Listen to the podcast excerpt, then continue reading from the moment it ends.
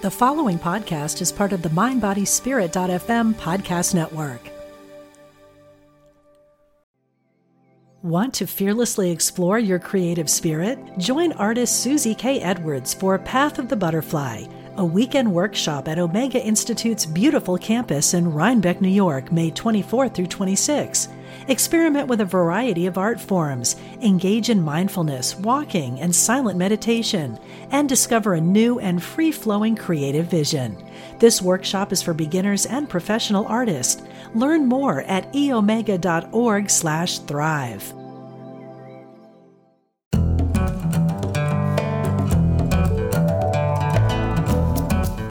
From Spirituality and Health magazine, I'm Rabbi Rami, and this is Essential Conversations. Our guest today, Jaimal Yogis, is an award winning author of three memoirs Saltwater Buddha, The Fear Project, and All Our Waves Are Water, the last of which was rated Best Book of the Year by Spirituality and Health magazine. Not that I'm jealous, Jaimal, but you know, I noticed it. He's a graduate of Columbia Journalism School, and his work has appeared in the Washington Post, The Atlantic, ESPN magazine, and a lot of other publications. Jaimal's first children's book, that's what we're going to be talking about for most of this show. His first children's book is called Mop Rides the Waves of Life, and it came out this summer. Jamal and his family lives in Canada. He's got his wife Amy, and they have three kids. Jaimal Yogis, welcome to Essential Conversations. Thank you, Rabbi Rami. Nice to be here. Well, I'm really happy to talk to you again. I'm delighted with this book, Mop Rides the Waves. Uh, you know, you you've explored in your memoirs, you know, a lot of your your spiritual journey. But just for those who haven't read those or haven't heard you before, because you've been with us on this show before, give us a little sense of your spiritual journey. You know, I know that your parents were associated with Paramahansa uh, Yogananda. That's right. And, and so, were you drawn to to Yogananda's teachings, or what's your relationship with with all of that? Um, yeah, ish. I mean, when you're growing up, you, you're not as much as I guess you can be drawn to the things your parents are introducing you to. Full story, yeah. I mean, we would go to Sunday school at uh, Ananda up in Grass Valley as kids, and my parents, my mom Jewish, my dad Catholic, but both of them had gotten into meditation and yoga on their own and and were raising us sort of, you know, not super committed to any one path, but that was where we would go when we went to a spiritual event. Um, I just sort of took it in stride. Sometimes I, I wouldn't say I was, I felt called to it by any means, but then I started getting into trouble in high school um, and my first inkling of really being sort of into yoga um, and meditation on my own, I, I won a raffle to a Native American retreat. I was at like a it was really random thing. I was just at an event with my parents and I entered this raffle, this uh, Sioux tribe, and they were having an event at Mount Madonna Center in um, Santa Cruz Mountains. And that happened to be uh, Baba Hari Dass where he was living and teaching, um, and his community is. And I was about 16, and I wandered into. I've actually never told this story in any of my books or any uh, radio. I woke up early one morning, and I didn't know there was a yoga retreat center where I was. And I wandered into this gym, and it so happened that Baba Hari Dass was teaching a teen retreat. And so there were a bunch of teenagers sitting around doing yoga with this bearded Indian man who hadn't spoken, I didn't know, in like 50 years. He had a vow of silence and he taught on a chalkboard. And um, I was, uh, you know, I was just into skating and snowboarding and girls. And, but something about entering this room with Baba Hari Dass, it was a spiritual awakening. Like I, I felt myself enter this, like his aura, I guess you would say. It just, the room shifted and there was like everything felt different. And from, um, and that really, like, I didn't get into yoga at that point, but it was like uh, an aha moment that I think planted a seed. And then, you know, I went back to my life and I was into things that high school kids are into, and I started getting into more trouble. I got a DUI, and then I was suspended from school. I wasn't a particularly bad kid. I was just seemed to get caught a lot. And anyway, it felt like my life was ruined and, you know, it was high drama. Um, and I ran away to Maui and I, I took a one way ticket. And I, my whole goal was to learn to surf. I had this vision that if I learned to surf, like things would be right again.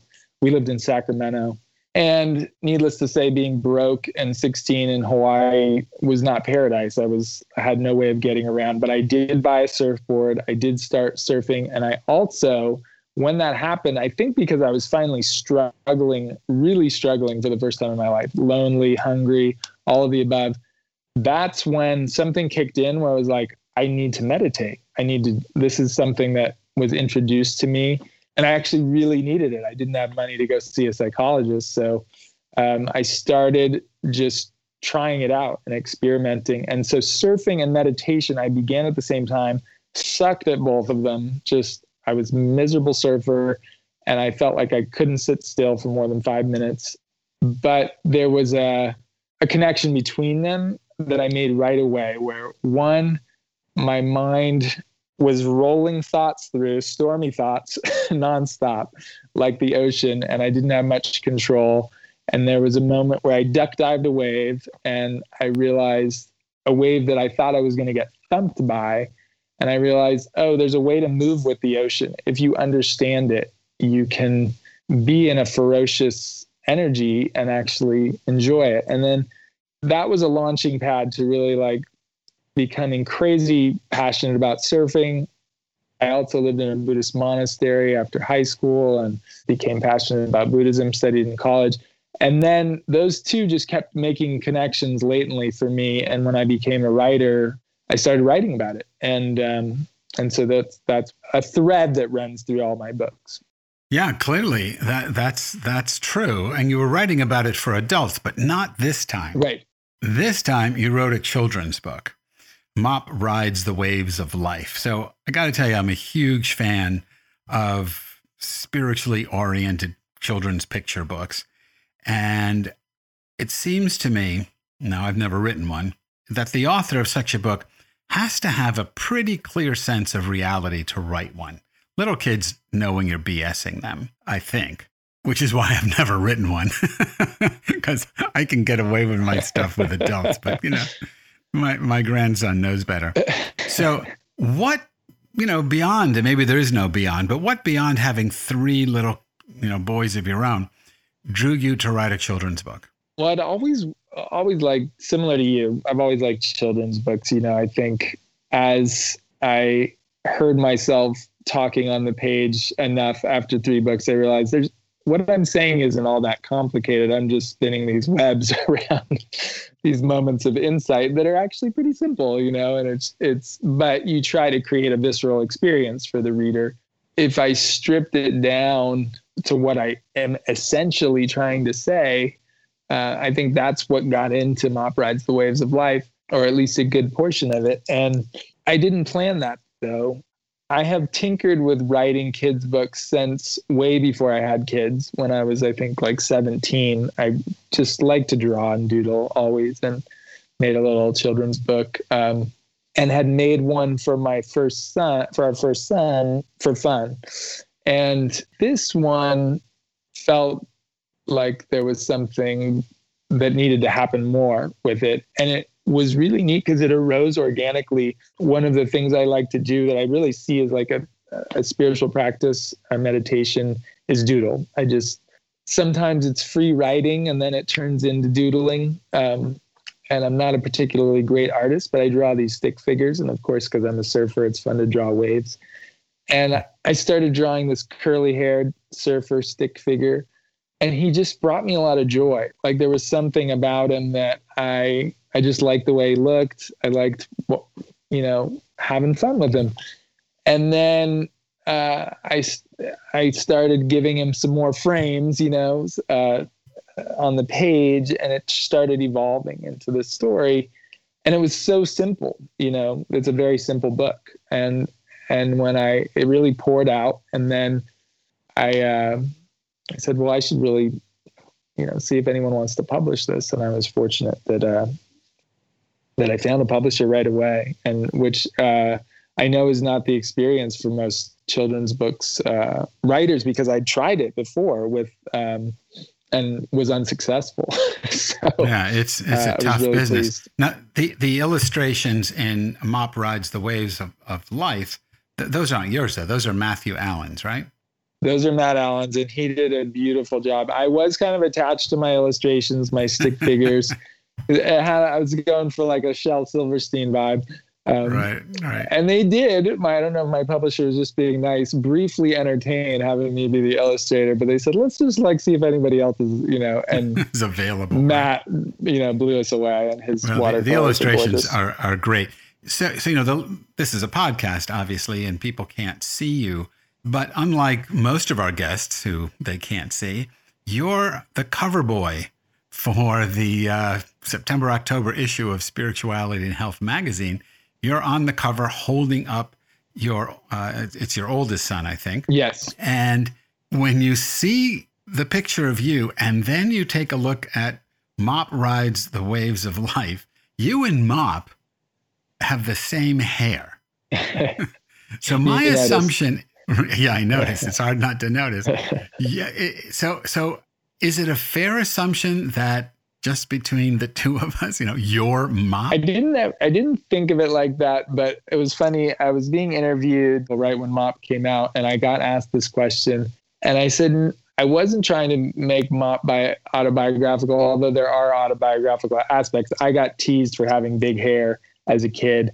People used, my friends used to say, "Don't look at his hair." When I was running down the soccer field because my hair alone would fake you out. And I would I would get injured by that emotionally, even though I tried to laugh it off. And one time did get into a fight with my best friend at the time, who, by the way, now is a UFC fighter, which is funny. That um, so he really could have beat me up back then too, and but he sort of let me pound him a little bit because um, he saw how frustrated I was by this constant teasing. And um, anyhow, uh, but this this other writer asked me that, and I realized that when I became a dad, I remember as deeply in love with my my children as I am, and and I was when our first child showed up. I felt like I had died.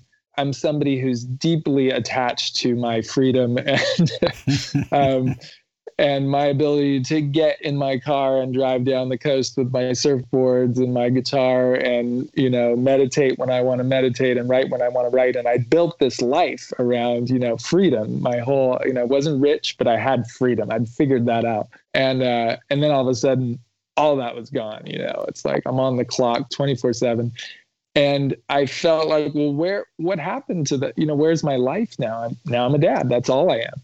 And um anyway, I, I got this feeling that, you know, Mop is this free kid who loves to surf, and I don't have as much time as I used to to do that. And and so he I'm looking at him as kind of the reincarnation of that self that died into our family.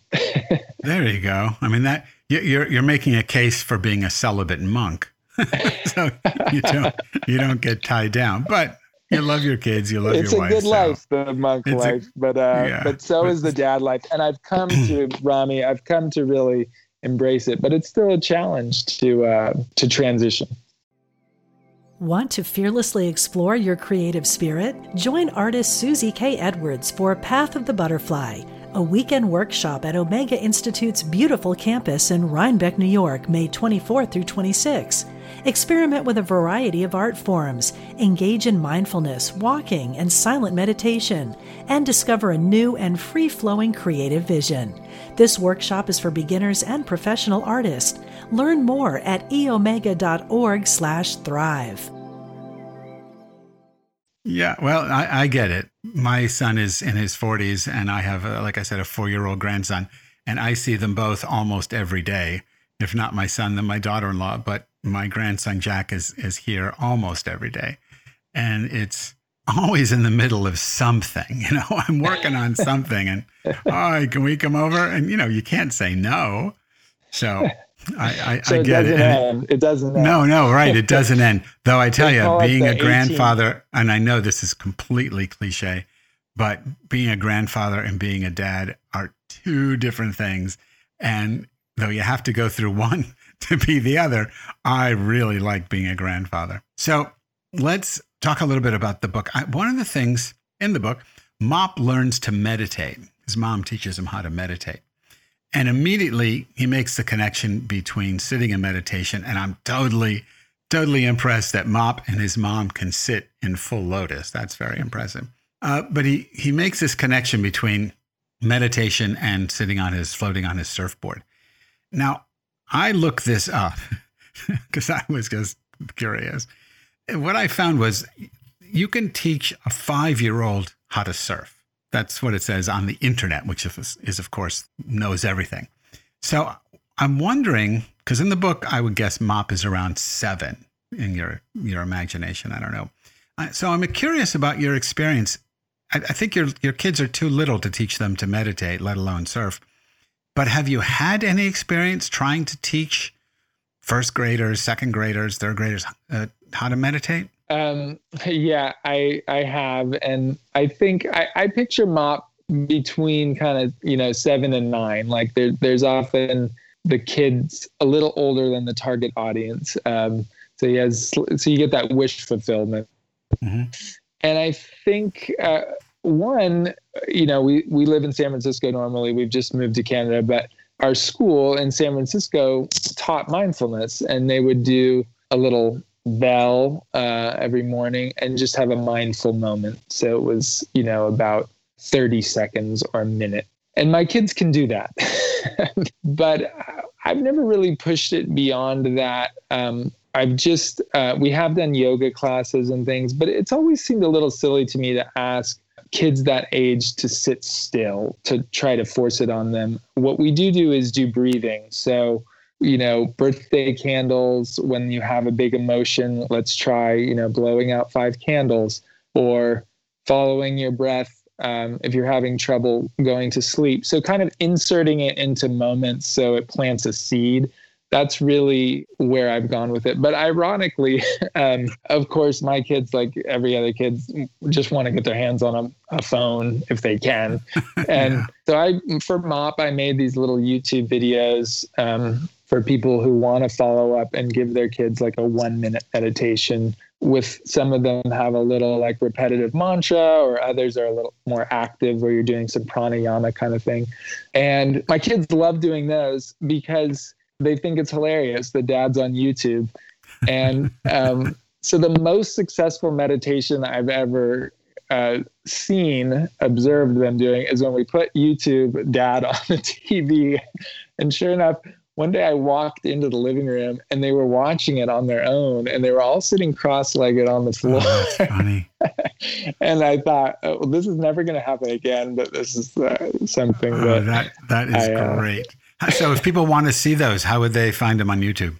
Um, if you Google probably Mop Rides the Waves of Life on YouTube, there is a channel where um, one, the book itself is up for free on YouTube because I put it up early during the pandemic. Our publisher let us do that for kids who are at home because we figured this could be a great tool. And then if you sort of follow that, usually YouTube comes up, you know, click that channel and there's right. some other videos. That's very cool. So we're you know running out of time here, but I got a couple questions I'd like to just run by you quickly.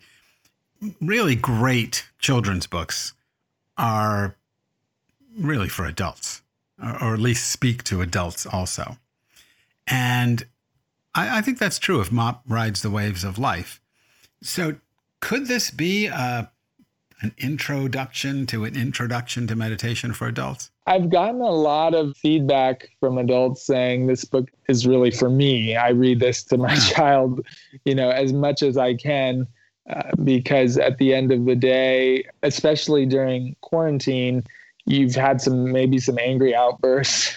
and one of the things MOP learns is that angry waves are okay, stormy waves are natural, and that falling is the best way to learn. So I think that gives us adults at the end of a hard day, like, oh, I wasn't perfect today, but what can I learn? And sort of a little, little self compassion, and then also hopefully to be able to just come back to your practice. Because I mean, for me, with meditation, my practice itself is pretty simple. So I just need those reminders of why it's so valuable. Because when you get busy, you kind of say, "Well, I could, I could shove that aside." You know, I don't need right. those that that twenty minutes today because um, I'm going to get more done. And then uh, I, my hope is that a book like this, you pick it up and you say, "Oh yeah, I can practice this as well," because it, it's not something you master. It's ongoing. I think, at least in my experience, I haven't mastered it yet. yeah, no, I, th- I think you're you're right. Let, let me ask you one last thing, and we'll bring this to a close. You know, I, I was reading the book. I mean, it's you know it's a children's book, so it's not like I'm taking an hour. It it, it reads very quickly. It's beautifully done. And one of the things that speaks to me is the central metaphor of the ocean, riding the waves, the whole surfing thing. Now, I don't surf, uh, but um, in in my own personal theology, the metaphor of the ocean and the wave is the central metaphor. You know, just putting it in Western terms. And for me, God mm-hmm. is this infinite ocean, and you and I and all creation are waves of that ocean. So we're all extensions of this divine reality. So, as a way of closing out our conversation, do you have a central metaphor that you use about um, that reflects your your deepest uh, understanding of, of reality in two seconds or less? Well, yeah. Well, first off, it's never too late to learn to serve Rabbi. And second, yes, that is my central metaphor. Exactly what you described. I might put it in terms of Buddha nature, um, yeah. but I, I'll use the G word too. I mean, it is you know we're, we're sailing the seas of divinity and we're all connected in that ocean and so there's something really beautiful to me about that and i come back to it again and again you know that that rumi quote you're not a drop in the ocean you are the entire uh, ocean in a single drop has always been kind of a, a koan to me uh, on a spiritual level and kind of like a quantum physics level of yeah. just something to reflect on and I, I don't claim to to uh, to understand it fully, but it's something I come back to again and again. Absolutely. Well, you've got company in that kind of understanding, and just as it's not, it's never too late to learn how to surf. It's never too late to become a spiritual master. You just got to write another mop book. That's the key. I think one more and I'll be there. Yeah. That's it. Then you're there. Our guest today, Jaimal Yogis, is the author of Mop Rides the Waves of Life. You can learn more about his work on his website, jamalyogis.net. Jaimal, thank you so much for talking with us on Essential Conversations. Thanks, Rabbi Rami. Take care. Essential Conversations with Rabbi Rami is the bi weekly podcast of Spirituality and Health magazine. If you like Essential Conversations, please rate and review us on Apple Podcasts and subscribe to the show on your preferred podcast app. You can also follow me on Spirituality and Health's website where I now write a regular column called Roadside Musings, and on my new podcast, Conversations on the Egg. And don't forget to subscribe to the print magazine as well. Essential Conversations is produced by Ezra Baker Trupiano, and our executive producer is Kathryn Drury Wagner. I'm Rabbi Rami. Thanks for listening.